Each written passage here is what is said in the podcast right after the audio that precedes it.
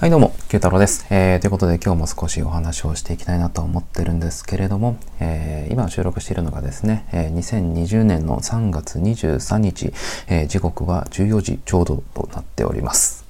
えー、ということで、えー、今回はですね、えー、っと、後編の動画になります。後編の動画。まあ、後編のお話ですね。えっと、今回が0シャープ07っていう形でお送りしていると思うんですけれども、前回、えー、シャープ06でですね、僕はあの、カードゲームのゼノっていうものに関して、えっと、ちょっとお話をさせていただいておりまして、えー、まあ、前回ですね、えっと、まあ、そのゼノっていうカードゲームの、えーとまあ、こういうコンセプトが素晴らしいよねとかあのこういう人向けのゲームなんですよっていう話を一つさせていただいたのとあともう一つ二つ目として、えーと、ゼノの、えーと、ゲームデザインが素晴らしいゲームの仕組みとかルールとかそういうもので素晴らしいなと思う、まあ、そう自分が思うところを5つほど、えー、と紹介させていただくっていうことを、えー、お話しさせていただきました。で、えー、と今回はその続きのお話になりますね。というところで、えっと、早速、えー、続きのお話をしていきたいなと思うんですけれども、えっと、ゼノに関する3つ目の僕が素晴らしいと思うところは、えー、ゼノの売り方が素晴らしいっていうところになります。えー、まあ、売り方、えあとはそのプロモーションとか、あとはその、なんていうんですかね、こう、商品を広めるためのそのやり方とか考え方とかですね。まあ、そういうところについて、えっと、僕が素晴らしいなと思うところについてお話をしていきたいなと思っております。で、まずちょっとあの売り方の本題に入る前ですね、えっと、ゼノの発売時期え、発売いつされたのかっていうところについて、えっと、お話をしておこうかなと思うんですけれども、えっと、僕ですね、ちょっとあの、正式な発売日っていうものが、あの、パッと見つけられなかったんですけれども、えっと、イラストを担当された、えっと、たくみさんっていう方がね、えー、いらっしゃって、えっと、あの、ツイッターのツイッターの、えっと、アカウントを持ってらっしゃるんですけれども、その方が、えっと、10月の4日に、えの、ゼノ発売してます。えー、よかったら買ってください、みたいな、あの、そういうお話を、えー、そういうツイートをされていたんですね。なので、まあ、おそらく10月の、えっと、まあ、初旬、まあ、1日、2日、3日あたりに、えー、発売開始がされたんじゃないのかなっていう感じですね。あのもしあの正式なあの日付を知っている方とか、あのなんかここに書いてますよみたいなのがオフィシャルの情報とかありましたら、あのもしあの、知ってる方いましたら、あの、コメント欄とかで教えて教えていただけると、えー、ありがたいです。でですね、えっと、そこから、えっと、まあ、ゼノがブレイクしたというか、あの、よく広く認知されて、えー、まあ、あの、売り切れ状態になるっていう状態を生んだ、まあ、メンタリストの第5さん戦が公開されたのが、まあ、12月中旬頃ですね。で、っていうふうに考えると、まあ、発売から、えー、まあ、ある程度こうブレイクして売れるっていうところまで、だいたい2ヶ月、今日3ヶ月弱ぐらいの、えー、期間がかかっているっていうような状態になっています。で、聞くと、あ、まあ、なんかそれなりにこう、空いてる時間があったんだね、みたいな感じに思われるかもしれないですけれども、ただそもそもあの、このゼノ計画みたいなものって、えー、これあの、中田さんがサブチャンネルでおっしゃってるんですけれども、2019年の4月頃から進められていることなんですよ。4月頃からっていうと、つまり、その、中田さんは今 YouTube で、えっ、ー、と、まあ、基本的にはその同じチャンネルで、あの、教育関連のコンテンツを、えー、発信されてると思うんですけれども、ちょうどそういう活動を始められた頃なんですよ。なので、もうその YouTube を始めるっていう頃にそのゼノ計画っていうものがもうすでに進行していてでその年末の第5戦公開まで、まあ、8ヶ月以上ものの歳月をかけていると。で、まあ、これはあのちょっと余談になるんですけれども、まあ、僕はそのこの話を聞いた時知った時あ中田さんが YouTube でやりたかったことのまず大きな一つってこのゼノだったんだなっていうふうに思ったんですよ。というよりもまあそういう匂いをねあの中田さん自身があのすごく出しているというか出されてるんですけれどもまああの何ですかね、まあ、教育関連のコンテンツで中田さんがこうあっちゃんが YouTube に進出してきたみたいな感じでこう思われてる裏ではこうメインの何ですかね。こうやりたかったこととしてこのゼノ計画っていうものを進めていたと、まあ、どうやらそういうことらしいです。で、えっと、まあ、えっと、ちょっと横道取れちゃいましたけれども、えー、まあ、発売時期っていうのはまず2019年10月頃でブレイクしたのが12月くらいになってからで、実は4月くらいから、えー、話を進めていたっていうような、えー、感じです。で、まあ、ここからが、えっと、本題になりますね。あのですね、えっと、中田さんは、えっと、サブチャンネルでこういうことをあのおっしゃっていたんですよ。ゼノは、つまらなくプレイしようと思えば、できると。で、それはスポーツなんかと一緒なんですっていうお話をされていたんですね。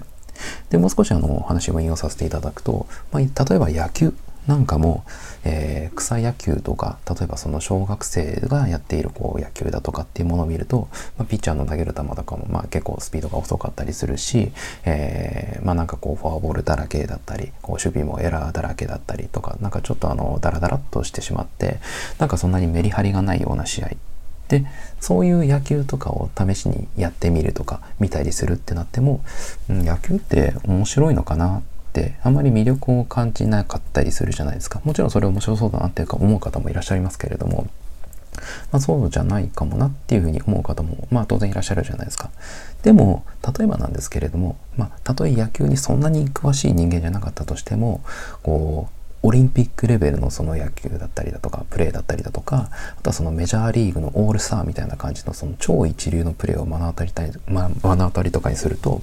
うわ、野球ってすげえとか、面白そうとか、で、人によってはやってみたいっていう風になるじゃないですか。で、ゼノにおいては、大悟さん、メンタリスト大悟さんとの試合がまさにそれだったんですよね。要は、ハイレベルのプレイヤーがその極限の収集状態で戦う姿を通じて、ゼノってこうやって遊ぶんだよっていう風に感じてもらうとともに、自分もやってみたいっていう風に思わせてくれたんですよ。これってまさにその今言ったようなスポーツだったりあるいは音楽だったり、まあ、そういうこう人が趣味にはまるプロセスと一緒なんですよね。なのでこの中田さんはこのゼノっていうカードゲーム商品をただ売ったわけではなくてカードゲームを媒介にエンターテインメントを通じて遊び方で売ったっていうところこれが現代にあった新しいカードのゲームの売り方ってものを見せてくれたものですごく僕はあの何て言うんですかね衝撃的だったなっていう感じなんですよ。で、えー、なぜ僕がこの話をしたかったのかっっていうところなんですけれども要は今今の時代っていうのはネットが事実上のインフラになってるわけじゃないですか。で、まあ、コンテンツがねすごく多種多様な時代なんですよ。で遊びが身の回りに溢れている、まあ、そういう現代そういう時代においてはその商品の使用ではなくて遊び方で売るっていうのはすごく合理的だと思うんですね。なんですけれども、その近年発売されたアナログゲームに関しては、その実例というものはあまりないなと思ったんですよ。もしかしたらあるかもしれないですけれども、ここまでセルフプロデュースで全てをやってるものはおそらくないなと思うんですね。で、アナログゲームを、えっ、ー、と、例えばそのネット上で、えっ、ー、と、まあ、YouTube とかで、あの、公開されるっていうことも結構あると思うんですけれども、えっ、ー、と、それは例えば、えっ、と、企業案件とか、なんかそういうもので例えばインフルエンサーだったり YouTuber さんにこう遊んでもらって宣伝してもらうみたいなもの程度だ程度じゃないですか。なんですけれども今回、えー、中田さんが考案されたこのゼノっていうゲームは全くそこが違っていてじゃあ中田さんがやったことって何なのかっていうとまず YouTube というプラットフォームに自分が進出して、えー、自分の得意な領域教育関連のコンテンツを発信するっていうことをやってるわけですよ。それで自らの得意分野を使って、これがいわゆる YouTuber さんとかでいうところの日常動画的なものに当たるかなと僕は思ってるんですけれども、そういう自分の得意分野でまずギャラリーを集めるんですね。で、その裏では自分がこうやろうとしている割とどでかいこと、ゼノ計画っていうものがこう粛々と進められていたと。で、その上で、えっ、ー、と、まあ、今回ラブレターという、まあ、ベースとなったゲームありつつも、ゲームシステム、カードデザイン、楽曲、そして世界観に至るまで全てをセルフメイドしたカードゲームっていうものをプロデュースされて、そして意図的にブームを作ったんですよ。さらに大事なのが、誰もが幸せな形でっていうところなんですよ。ここがすごくポイントで。要は、その、ゼロのコンテンツって、えっと、YouTube 大学っていうもので発信しているコンテンツからすると完全に異色のコンテンツなんですよ。教育っていうものなのかっていうとおそらくそこにこうカテゴライズされるものではないじゃないですか。なので視聴者層とは、えっと、コンテンツのカテゴリーの意味では少しずれたものなんですよ。なんですけれどもあの YouTube 大学の視聴者さんが今回のそのゼノっていう動画が公開されたことによってこう何て言うんですかね裏切られたとかこんなの望んでねみたいな感じのこうすごくネガティブな反応をするかっていうと、まあ、もちろん一部はあると思いますよ一部はあると思いますけれどもでも別にその YouTube 大学の視聴者さんが何か特別な損をするわけではないじゃないですか。で、しかも、えっと、まあ、今回、ラブレターという、えっと、超人気ゲームを、えっと、ベースにしてアレンジして、えー、作られたんですけれども、じゃあそのカードゲームが出てきたっていうことが何かカードゲーム業界の、えー、損失になるのかっていうとこれなると思いますか？僕はならないと思いますしむしろプラスしかプラスでしかないかなっていうふうに思うんですね。で、まあ、この話はちょっとまた後で少し補足しようかなと思うんですけれども、要はもう中田さんがやったことっていうのは、単なる1カードゲームのブームを起こしたっていうだけじゃなくて、遊びの文化の作り方、現代における、え、遊びの文化の作り方っていうものを、え、僕らに考えさせてくれるような、ま、そういうプロジェクトだったのかなっていうふうに僕は思いました。っていうところで、まあ、あのゼノの売り方とかプロモーションとか、えー、僕がここがすごかったなって思うところをちょっとお話をさせていただきました。えー、っていうところで、まあ、ここまでで、えー、っと、そうですね、えー、っと、ゼノのコンセプトが素晴らしいという話、えー、ゲームデザインが素晴らしいと思う話、え、で、あと、売り方が、えー、素晴らしいと思うという話っていう3つのお話をさせていただきました。で、最後にですね、えっと、まあ、ここからは、えっと、僕個人の、えー、意見というか妄想というか、まあ、そういうお話になるんですけれども、まあ、そのゼノっていうゲーム、僕がすごく今ハマっていて、まあ、ゼノのゲームにハマってるというよりも、そのゼノの作られ方みたいなものに僕はあの興味をすごく強強く示してるんですけれども、まあ、このゼノがこれからその世の中に与える影響って何なのかとかとはそのゼノってこれからどうなっていくのかっていう可能性の話とか、まあ、その辺の話を少し最後にして、えー、今回の話は締めたいなっていうふうに思っています。で、まず、えっと、あ、そうですね。えっと、この話についてはちょっと2つお話をしようかなと思っています。まず1つ目ですね。1つ目。1つ目はですね、えっと、まあ、今回そのゼノっていうゲームが出たことで、まず僕が思うのは、これ先ほども少し言ったんですけれどもアナログゲームへの世間の認識ってものが一つ大きく変わるきっかけになるんじゃないのかなっていうふうに思っています。でちょっと関連する話を、えっと、まあ話というか、ちょっと例を挙げますと、あの、ゼノって、えっと、まあ、初戦のメンタリスト、大悟さんとの試合ですね、が YouTube 上で公開された時にコメント欄で、アプリ化してくださいっていうような話が結構ね、上がってたんですよ。アプリ化してください。要はそのカードゲームじゃなくて、そのスマホとかでやりたいですっていうような話ですね。っていう話が出てたんですけれども、まあ、えっと、今のところはまず出てないです。で、その上でなんですけれども、おそらくこのゼノのアプリは、えっと、出ないかなと僕は思っています。えっと、まあ、少なくともオフィシャルでは、まあ、ゼノとほとんど同じじゃんとか、ゼノを勝手にパクりましたみたいなものが、まあ、出てこなくはないかなとは思うんですけれども、え、ー、と、少なくともオフィシャルでは出さないんじゃないのかなっていうふうに僕は思ってます。で、加えて言うと、もし出たとしてもおそらく流行らないだろうなっていうふうに思っています。で、それはなぜかというと、えー、このゼノっていうゲームは対面での心理戦が肝だからです。これは、えっと、実際のえーと、ゲームをやったことがある方とか、あるいはその動画をね、えー、ゼノの対決動画を見られてる方は、あれもしかしてこれってアナログだからなんじゃないのかなっていう、アナログだから面白いんじゃないのかなっていうことを、まあ、気づかれてると思うんですけれども、あのその通りだと思います。で、ここでね、あの気づくわけですよ。何に気づくかっていうと、ゼノに限らずなんですけれども、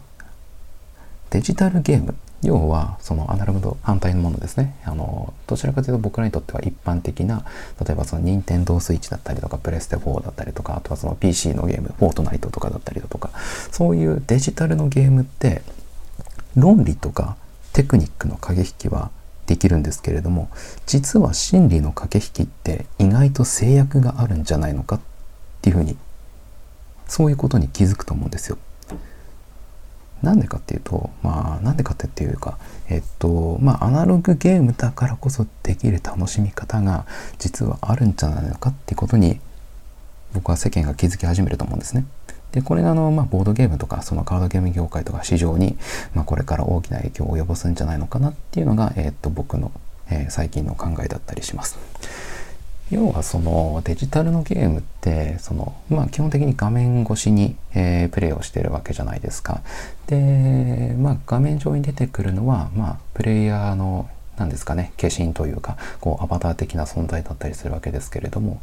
そこから読み取れるものってゲーム上の動きとかあとは操作からこう感じられるものはあるんですけれどもアナログで対面で人の顔を目の前にしてる時のに読み取れるものとは全く違うと思ってるしそこから得られる情報量とかっていうのはあのやっぱりアナログの比ではないかなっていうふうに思うんですよあのデジタルの方が情報量が少ないという意味でなので、まああのまあ、今回のそのゼノの動きによって、まあ、そのアナログゲームっていうものをこう世間の認識が変わるんじゃないのかなっていうところが、えー、一つ僕が思っているところです。でまあ何ですかね、まあ、影響が出そうなところで言うと e スポーツですかね。e スポーツ。まあ、e スポーツっていうと、まあ、どちらかというとデジタルの方になってしまうので、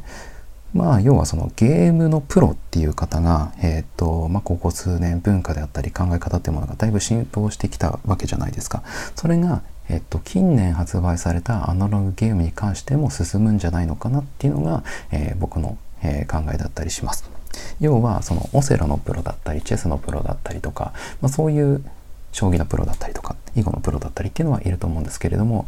まあ、ゼノのプロだったりだとか、まあこれはないと思いますけれども、あの、なんじゃもんじゃのプロだったりだとか、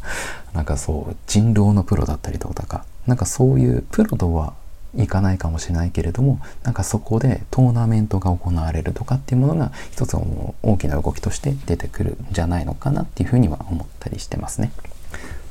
っていうところが、えっ、ー、と、まず一つになります。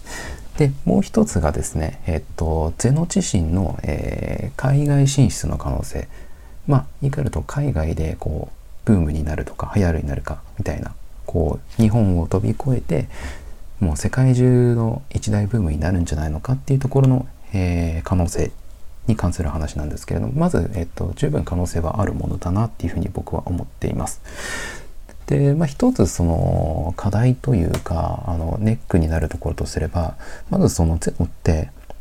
まあ、心理戦があのすごく重要だっていうところはあのここまでの話で何度もした通りなんですけれども、まあ、対面でかつ共通言語でのあの十分ハイレベルなコミュニケーションというものが肝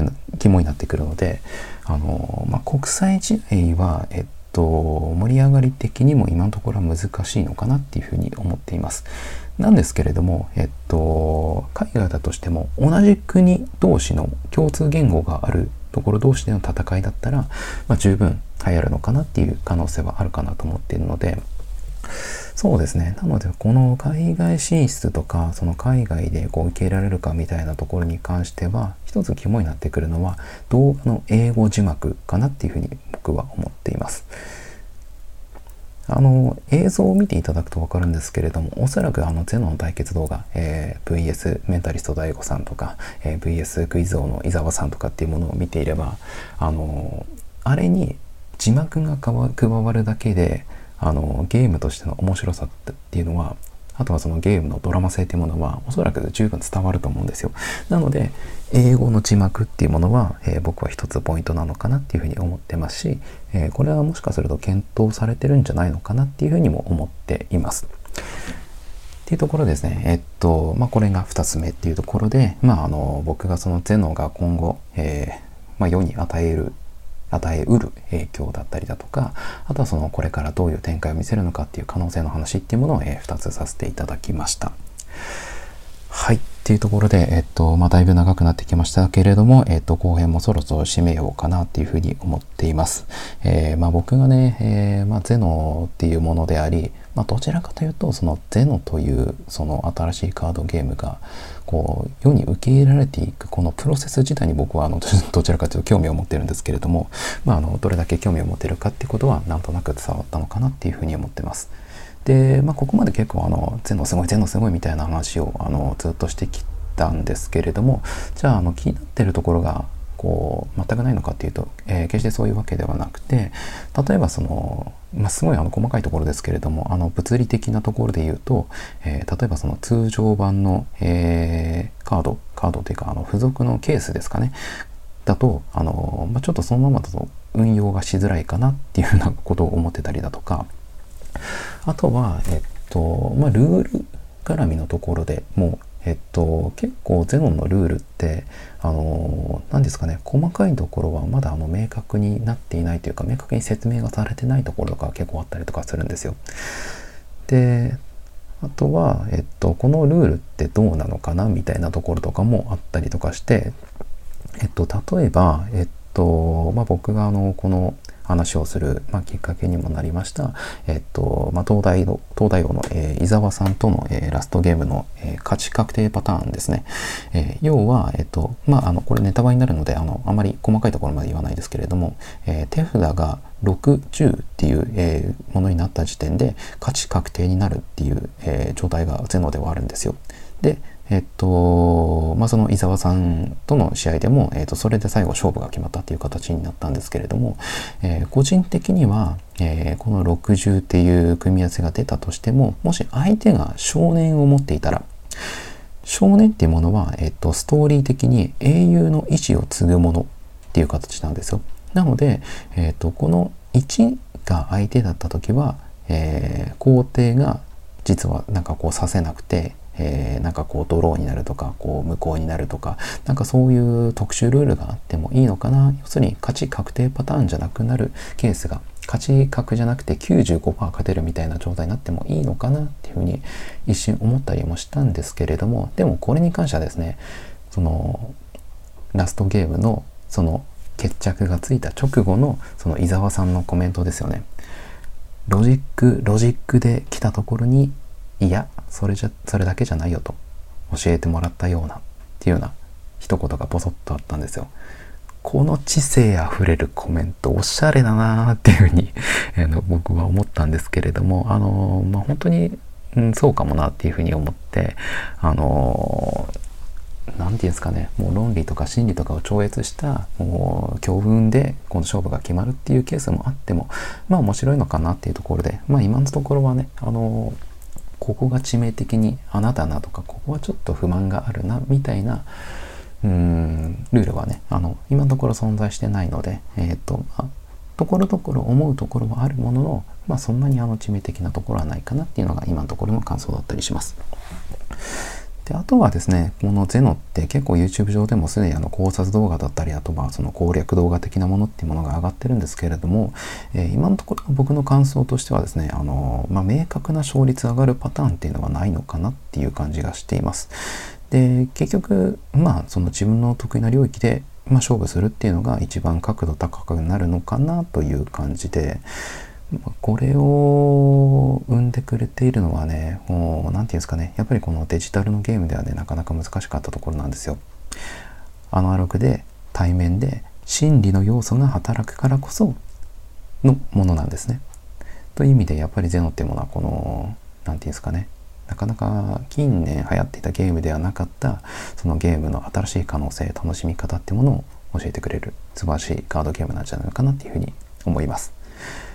いやほんとね。あっちゃんかっこいいっていう感じですよね。本当に。本当になかなかできることじゃないなっていうふうに思います。っていうところで、えっ、ー、と、まあ、だいぶ長くなってしまいましたけれども、えっ、ー、と、ゼノに関して、えっ、ー、と、まあ、僕がね、伊沢さんとの試合を見て、あ、これすごいなと思ったので、えっ、と、ちょっとこんなゼノすごいよっていう話を、えー、させていただきました。えっ、ー、と、まだ動画見てない方とか、えっ、ー、と、まあ、動画見て、えっ、と、ゼノをちょっとやってみようかなって思った方は、あの、概要欄に、えっ、と、いろいろリンク貼っておきますので、えっ、と、よかったらそちらをチェックしてみてください。っていうところで、えっ、と、今回の動画は以上にしたいと思います。え最後まで聞いていただきありがとうございました。それではまた次の動画でお会いしましょう。それでは。